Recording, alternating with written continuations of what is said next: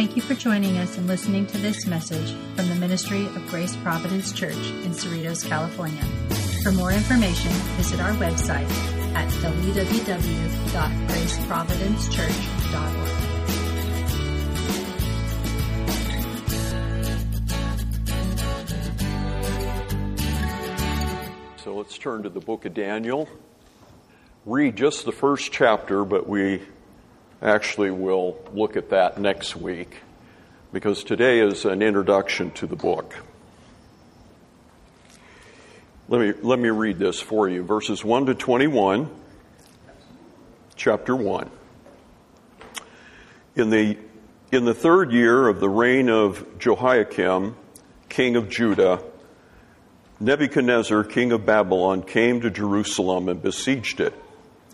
And the Lord gave Jehoiakim, king of Judah, into his hand, and some of the vessels of the house of God. And he brought them to the land of Shinar, to the house of his God, and placed the vessels in the treasury of his God. Then the king commanded Ashpenaz, his chief eunuch, to bring some of the people of Israel, both of the royal family and of the nobility, youths without blemish, of good appearance, and skillful in all wisdom, endowed with knowledge, understanding, learning, and competent to stand in the king's palace, and to teach them the literature and language of the Chaldeans. The king assigned them a daily portion of the food that the king ate, and of the wine he drank. They were to be educated for 3 years, and at the end of that time they were to stand before the king. Among these were Daniel, Hananiah, Mishael, and Azariah of the tribe of Judah. And the chief of the eunuchs gave them names. Daniel he called Belteshazzar, Hananiah he called Shadrach, Mishael he called Meshach, and Azariah he called Abednego. But Daniel resolved that he would not defile himself with the king's food or with the wine that he drank. Therefore he asked the chief of the eunuchs to allow him not to defile himself. And God gave Daniel favor and compassion in the sight of the chief of the eunuchs. And the chief of the eunuchs said to Daniel, I fear my lord the king, who assigned your food and your drink, for why should he see that you were in a worse condition than the youths who were of your own age? So you would endanger my head with the king. Then Daniel said to the steward, whom the chief of the eunuchs had assigned over Daniel, Hananiah, Mishael, and Azariah, test your servants for 10 days. Let us be given vegetables to eat and water to drink. Then let our appearance and the appearance of the youths who ate the king's food be observed by you, and deal with your servants according to what you see. So he listened to them in this matter, and tested them for 10 days. At the end of the 10 days, it was seen that they were better in appearance and fatter in flesh than all the youths who ate the king's food. So the steward took away their food and the wine that they were to drink, and gave them vegetables. And as for the 4 youths, God gave them learning and skill in all the literature and wisdom. And Daniel had understanding in all visions and dreams.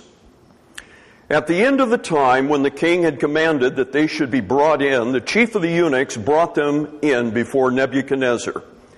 And the king spoke with them, and among all of them none was found like Daniel, Hananiah, Mishael, and Azariah.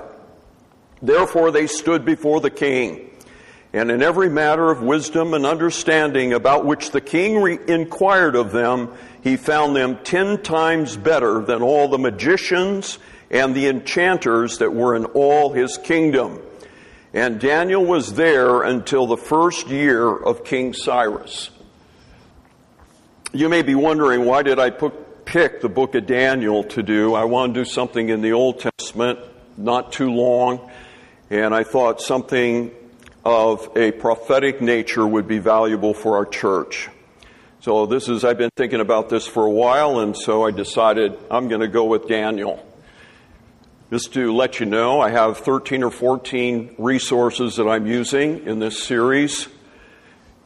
I don't have an agenda prophetically. I know the positions. I held very strongly to a certain position in the past.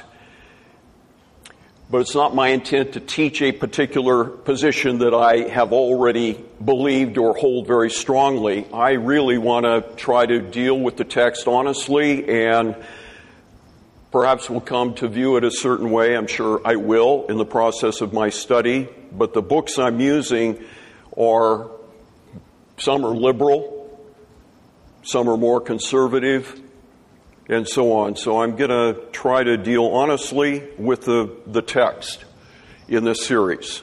And that's always been my approach in looking at the Word of God. So, as an introduction to the book, there's a number of points we want to look at together. I have no idea how long this is going to take, but if I see it's going to run too long, I'm going to probably stop a little early. So first of all, let's just think about Daniel himself, who this book was written by. What do we know about Daniel? Well, the only thing we know about Daniel is what is in the book of Daniel, actually. He is mentioned in passing in the prophet Ezekiel in the sense that he's mentioned with two other good men of the Old Testament, and primarily for his righteous behavior. So it's confirmation he was a good man. Even the prophet Ezekiel knew about that. Ezekiel was up in Babylon at the same time. But primarily it's what we know from the book of Daniel. We know he's a Jew. He came out of Judah, he and his three friends. Many think he was born in Jerusalem. We don't know that. That's speculation. But apparently he was from nobility, based on what we just read in the first chapter. And he could have even belonged to the royal family. We don't know for sure, but it is interesting that he's mentioned in that context of nobility and the royal family. He was taken as a captive by Nebuchadnezzar and deported to Babylon. And we're told the date in which that occurred in the first verse of chapter 1, the first year of Nebuchadnezzar, which was 605. So if you want to know the date that begins this book, it's 605 BC. It appears that Daniel spent his entire life in Babylon, because the last verse of the chapter, did you notice what it said? He was there till the first year of Cyrus. Now we know when the first year of Cyrus was. That was 536. So if you count from 605 to 536, you know how many years that is? 70. That was the length of the captivity. Israel went into captivity for 70 years. So Daniel spent his entire career in Babylon. And chapter 10 and verse 1 tells us that it was in the third year of Cyrus that a vision occurred that Daniel records in the 10th chapter. So he was there at least till the third year of Cyrus. So I would put it, he was 70 plus years. So Daniel became an old man while he was there. Now, it's believed that the youths that he took into captivity were in the age group of 15 to 18 years of age. You want to know how old Daniel was approximately? He was a teenager when he was deported. Now, he became renowned for his wisdom. That verse that we just read at the end. And especially in deciphering dreams, revealing hidden things, mysteries, and so on. Daniel had a godly psychic ability, if you want. Not a demonic one. It was given to him by Yahweh. So he was gifted in a way that was a true psychic ability. In fact, it was so impressive that we read in the second chapter that Nebuchadnezzar made Daniel the chief prefect over all the wise men of Babylon. very impressive statement, chapter 2 and verse 48. In Babylon, Daniel and his three friends were very loyal to God in a foreign land. It was an environment that was hostile to his faith. And three times we read that he was greatly loved. And he was told that by the angel Gabriel and another angel that is unnamed. So it wasn't told to him by one of his colleagues. An angel told him that, who knew firsthand, Daniel, you are greatly loved. By who? By Yahweh. What a great thing. So he's a very wonderful man of God. Now let's, about the book itself that bears his name. So it was written over 2,500 years ago. We're looking at an old, ancient document here. And the date approximately we would place from 533 to 530 as the approximate date of writing. For him to say that in the 10th chapter in the third year of Cyrus, which was 533, that he had this vision, he had to write it sometime after that. Could have been that year. But that seems to be the longest period that the book records, because there are 7 chapters in the book of the 12, where the first verse in those chapters gives us the time frame for the vision that follows.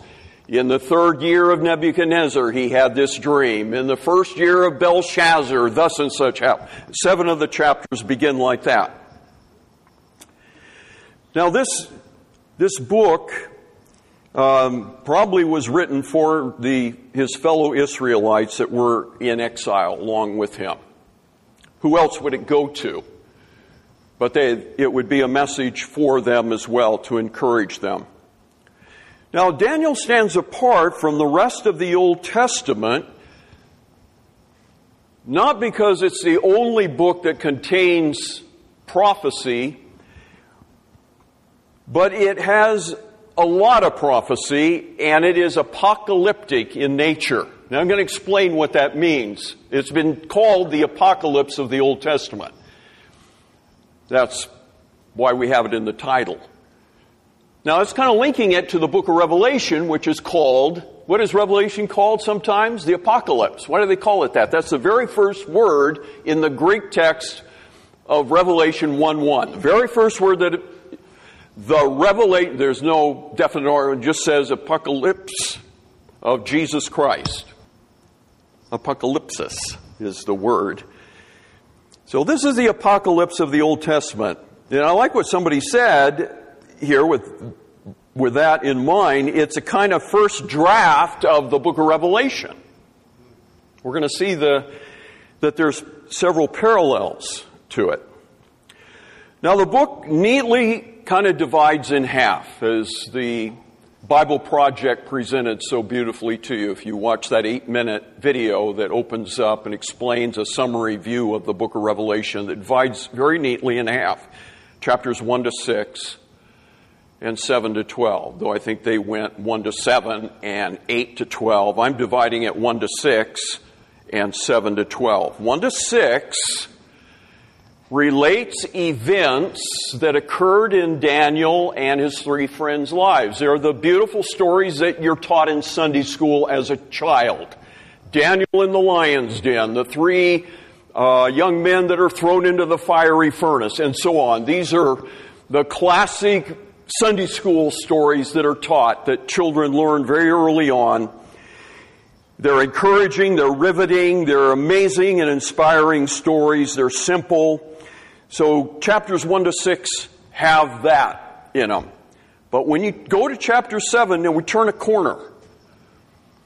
Because now we're going to have a series of visions that come from Daniel, particularly. They're all his, four of them.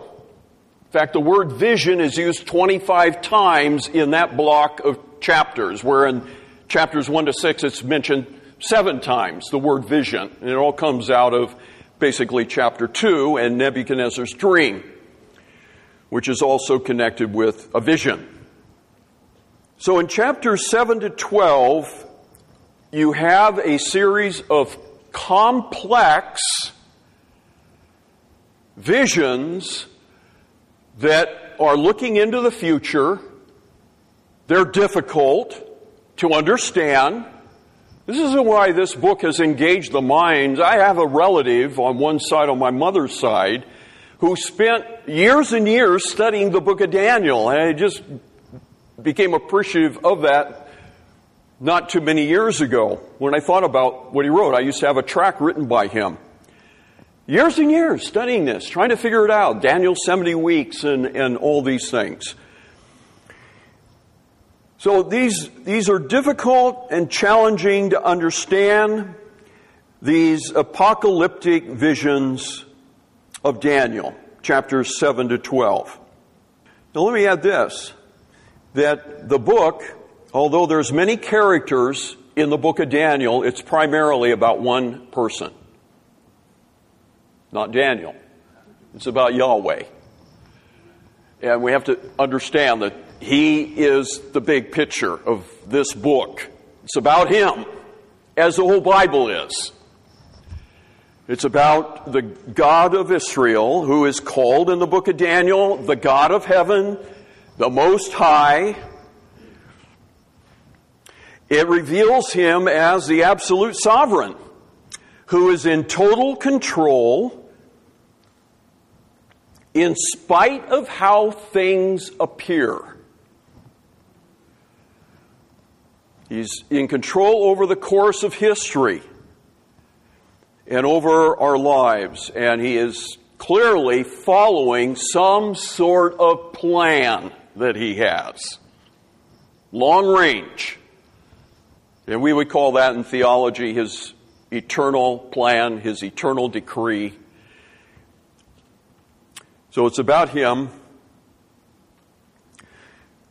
Now let's talk about the book of Daniel as apocalyptic literature, because this is the genre that it's placed in. What is apocalyptic literature? One thing we have to understand, it has to do with the future. It's prophetic, it's visionary. There's conversations with spiritual beings. There's crisis, there's catastrophe leading to an unexpected divine intervention. This is what characterizes apocalyptic. This is what you have in the last book of the Bible. You have it in the book of Daniel. But you know something? All apocalyptic literature comes from the Jews, not from any other nation. Because the deities of other nations don't know the future. They're not sovereign. They don't have a plan. And so there's no prophecy. Prophecy, writing history before it happens, or foretelling history before it happens, this is something that belongs only to Yahweh. Amen. This is something that marks him. And in Isaiah 46, when he's contrasted with Bel, the god of the Babylonians, and other deities of the surrounding nations, this is what makes God different. I am God and there is no other. I am God and there is none like me, declaring the end from the beginning, and from ancient times the things not yet done. This is his way of telling us he knows the future. He tells us the future before it happens because, listen, saying, my counsel shall stand. I will accomplish all my purpose. You see, Yahweh works according to a predetermined plan that he himself has devised. It's his plan. He willed it, and therefore he knows it and can tell it to us, what it is. And so this is something that is unique to the God of the Bible. He knows the future. So this is why apocalyptic literature comes only from the Jews. There's no other deity in the ancient Near East that is totally sovereign and works according to a plan and can predict the future with 100% accuracy. Now, I mentioned the fact that Revelation is called the Apocalypse as well. I want you to note the parallels to the book of Revelation. These are just a sampling of ones that I found. If you wanted to do a more in-depth look at this, cross-reference things, here's some of the things that parallel the book of Revelation. In Daniel chapter 7 and Revelation 5, we read about 10,000 times 10,000, thousands upon thousands. Same language about those that are before the throne of God. The Son of Man. This is one of the titles for Messiah that comes out of the book of Daniel that's repeated over and over again in the New Testament by Jesus himself. This was his favorite self-designation, to call himself the Son of Man. The Son of Man came before the Ancient of Days to receive a kingdom, Daniel 7. Well, he's called the Son of Man twice in the book of Revelation. Also, the metaphor of the God's hair is white like wool and so on. That's in Daniel chapter 7. It's in Revelation chapter 1. It talks about the books were opened. In Daniel 7, where do we read that? Revelation 20, and the judgment at the great white throne, and the books were open, and the dead were judged out of those things which are written in the books. And then you have the book of life that is mentioned in Daniel chapter 12. The book of life, the register of the elect, mentioned 6 times in the book of Revelation.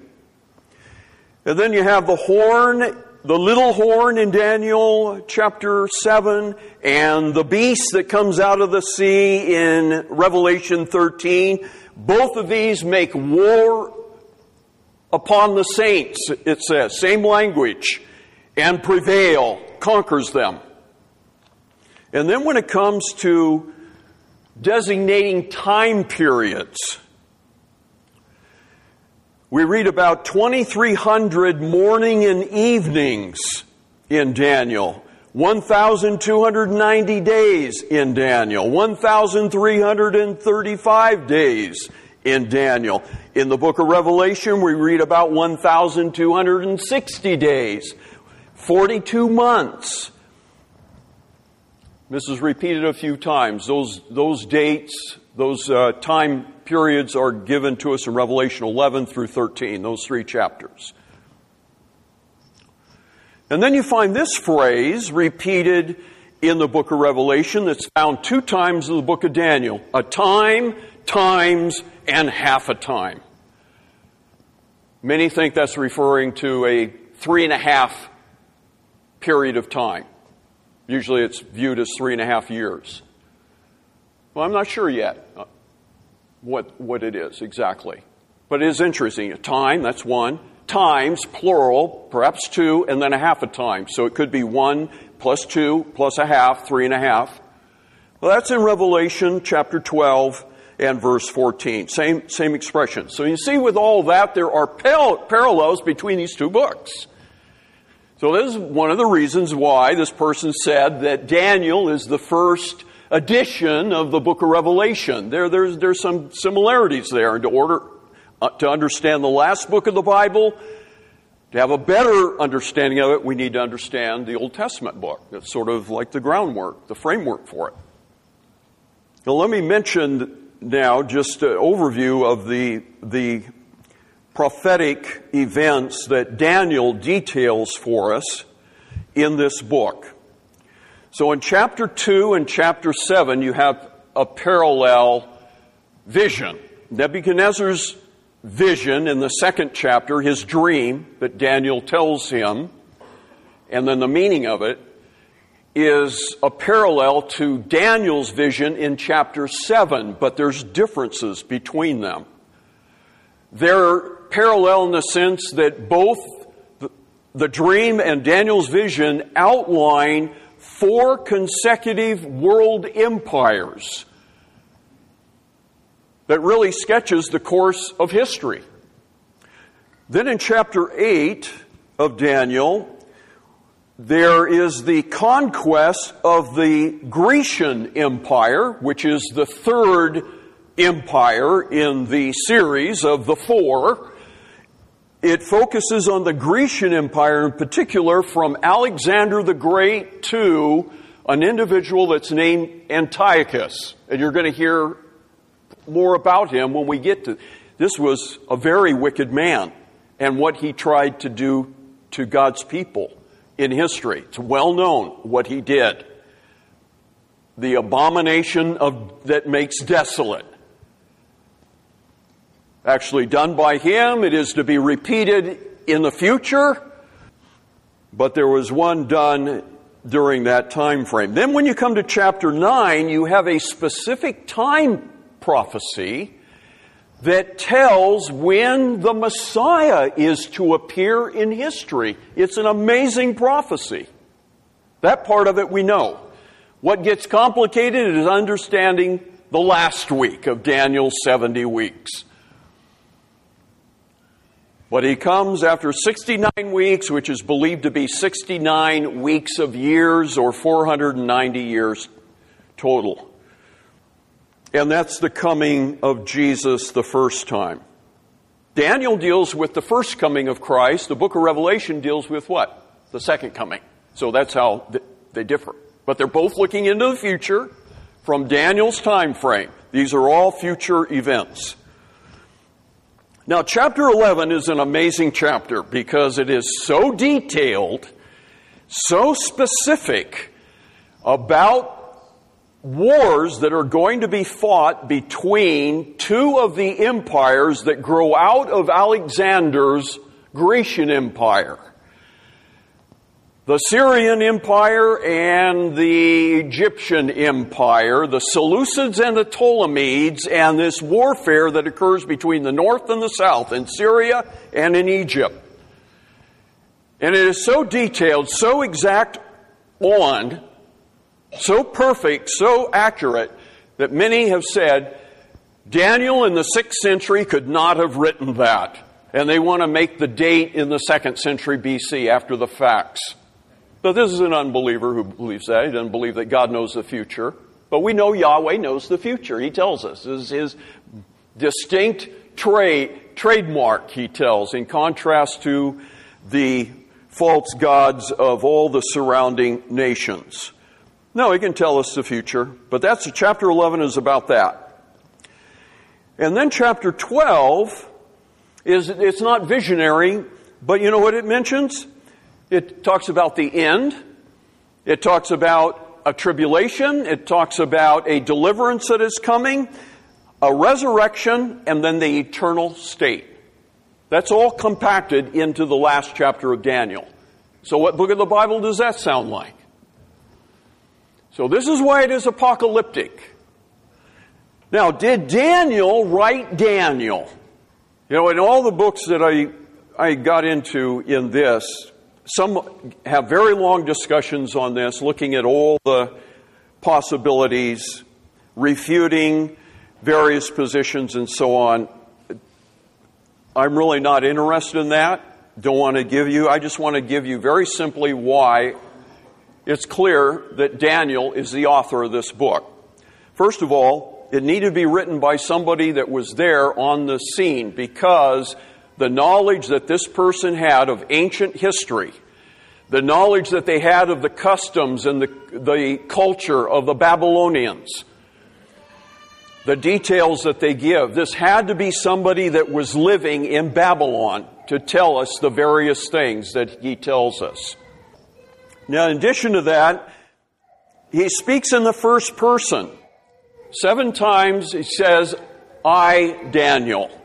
So it sounds like an eyewitness account of Daniel. And I already mentioned the fact that the first chapter of 7, the first verse of 7 chapters begins with a reference to the time of a king's reign. How would they know that unless they were really familiar with that time period? In the first year of Nebuchadnezzar, in the third year of Nebuchadnezzar, in the third year of Cyrus. But Daniel's life expanded all those kings. He was present for Nebuchadnezzar's reign, present for Belshazzar, Darius, and Cyrus. His career spanned 4 kings that we know of. But now here's the final reason and the most powerful reason why we believe this is the book of Daniel. It's because the Lord Jesus Christ himself said in Matthew 24 and verse 15, "When you see the abomination of desolation spoken of by Daniel the prophet, flee to the mountains," and so on. Now, the abomination of desolation is referred to 4 times in the book of Daniel. When you read through the book of Daniel, make note of it. This thing is mentioned 4 times. It's something that occurred in Israel's history. Antiochus was the person who pulled this off.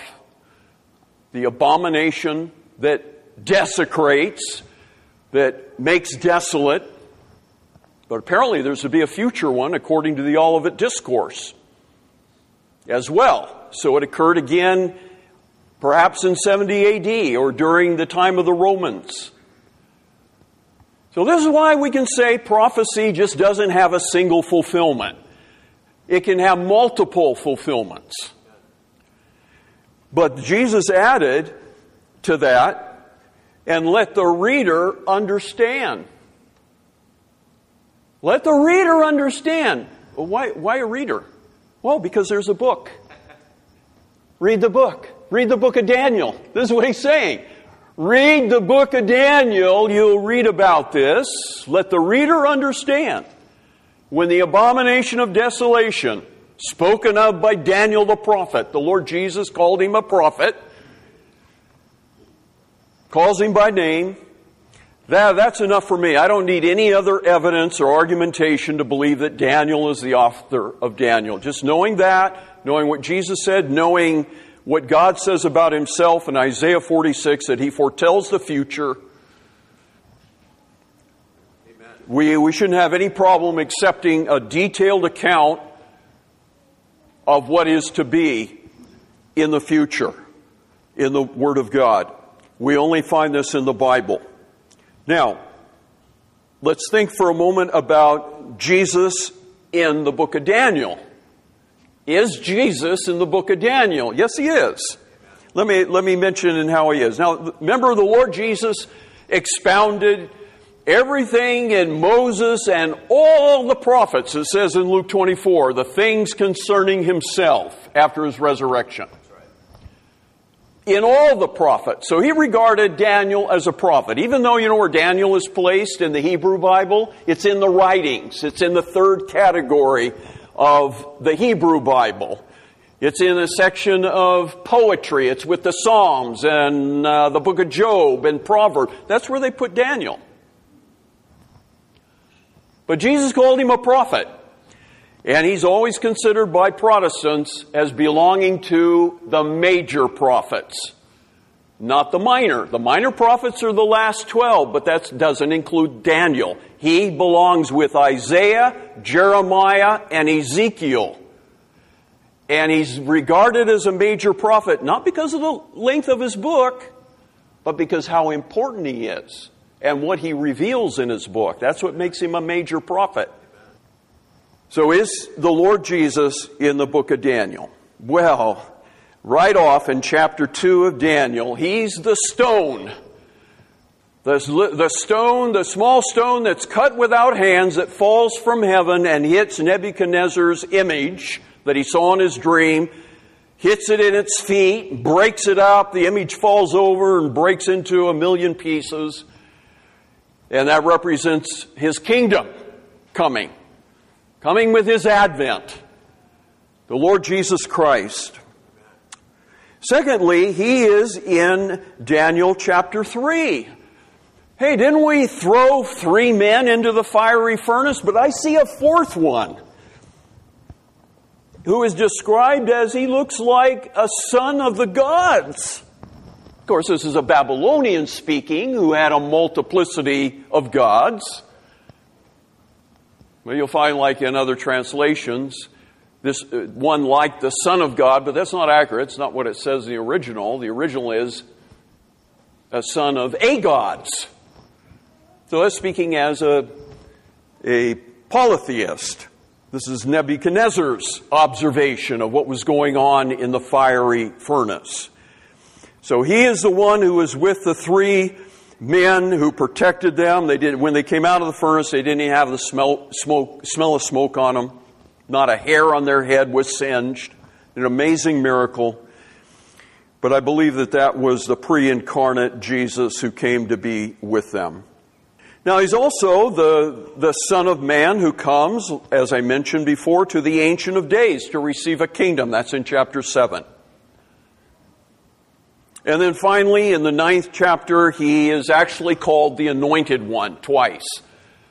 In Hebrew, the Mashiach, the Messiah, 2 times in Daniel 70 weeks, till the coming of Mashiach. So the Lord Jesus Christ is in the book of Daniel, very clearly. So what is the purpose of Daniel's writing? If God is the main theme and it's about His sovereignty, it's very easy to figure out why He wrote this.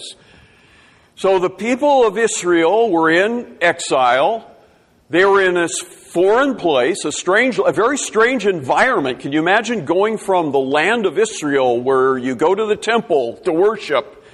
And everybody, you're surrounded by friends, and everybody's on the same page religiously, going from an environment like that to the pagan culture of Babylon. This is where idolatry began, back in the book of Genesis. All idolatry came out of Babylon, out of Babel. It began with the Tower of Babel, Nimrod, and all of that. It all comes, this is why it's called Babylon in Revelation 17 and 18. The last idolatrous system in the world is called Babylon. It comes out of the original historical fact that Babylon is where all false religion, false gods originated. So they go into that environment, a very hostile environment to your religion. You're going to read about the hostility and what they encounter and the difficulty of this. What do they need in a situation like? What do they need to know? Well, they need encouragement. They need to be stimulated to be faithful to God in an environment like that. And what better stimulus than to be reminded of the God that you hold to is over all of this. It's all in His control. He knows what you're going through. He has your future in mind. He is with you through it all. Well, this is a message for the church. We especially need that reassurance today in the environment that we're in. And we're going into deeper and deeper. Now, what do we need more than anything else? Know that God is the absolute sovereign. None of this takes Him by surprise. His plan is being worked out. That's my introduction to the book of Daniel. I hope there's something there to stimulate your thinking and excitement about what we're going to get into. Amen. Thank you for joining us and listening to this message from the Ministry of Grace Providence Church in Cerritos, California.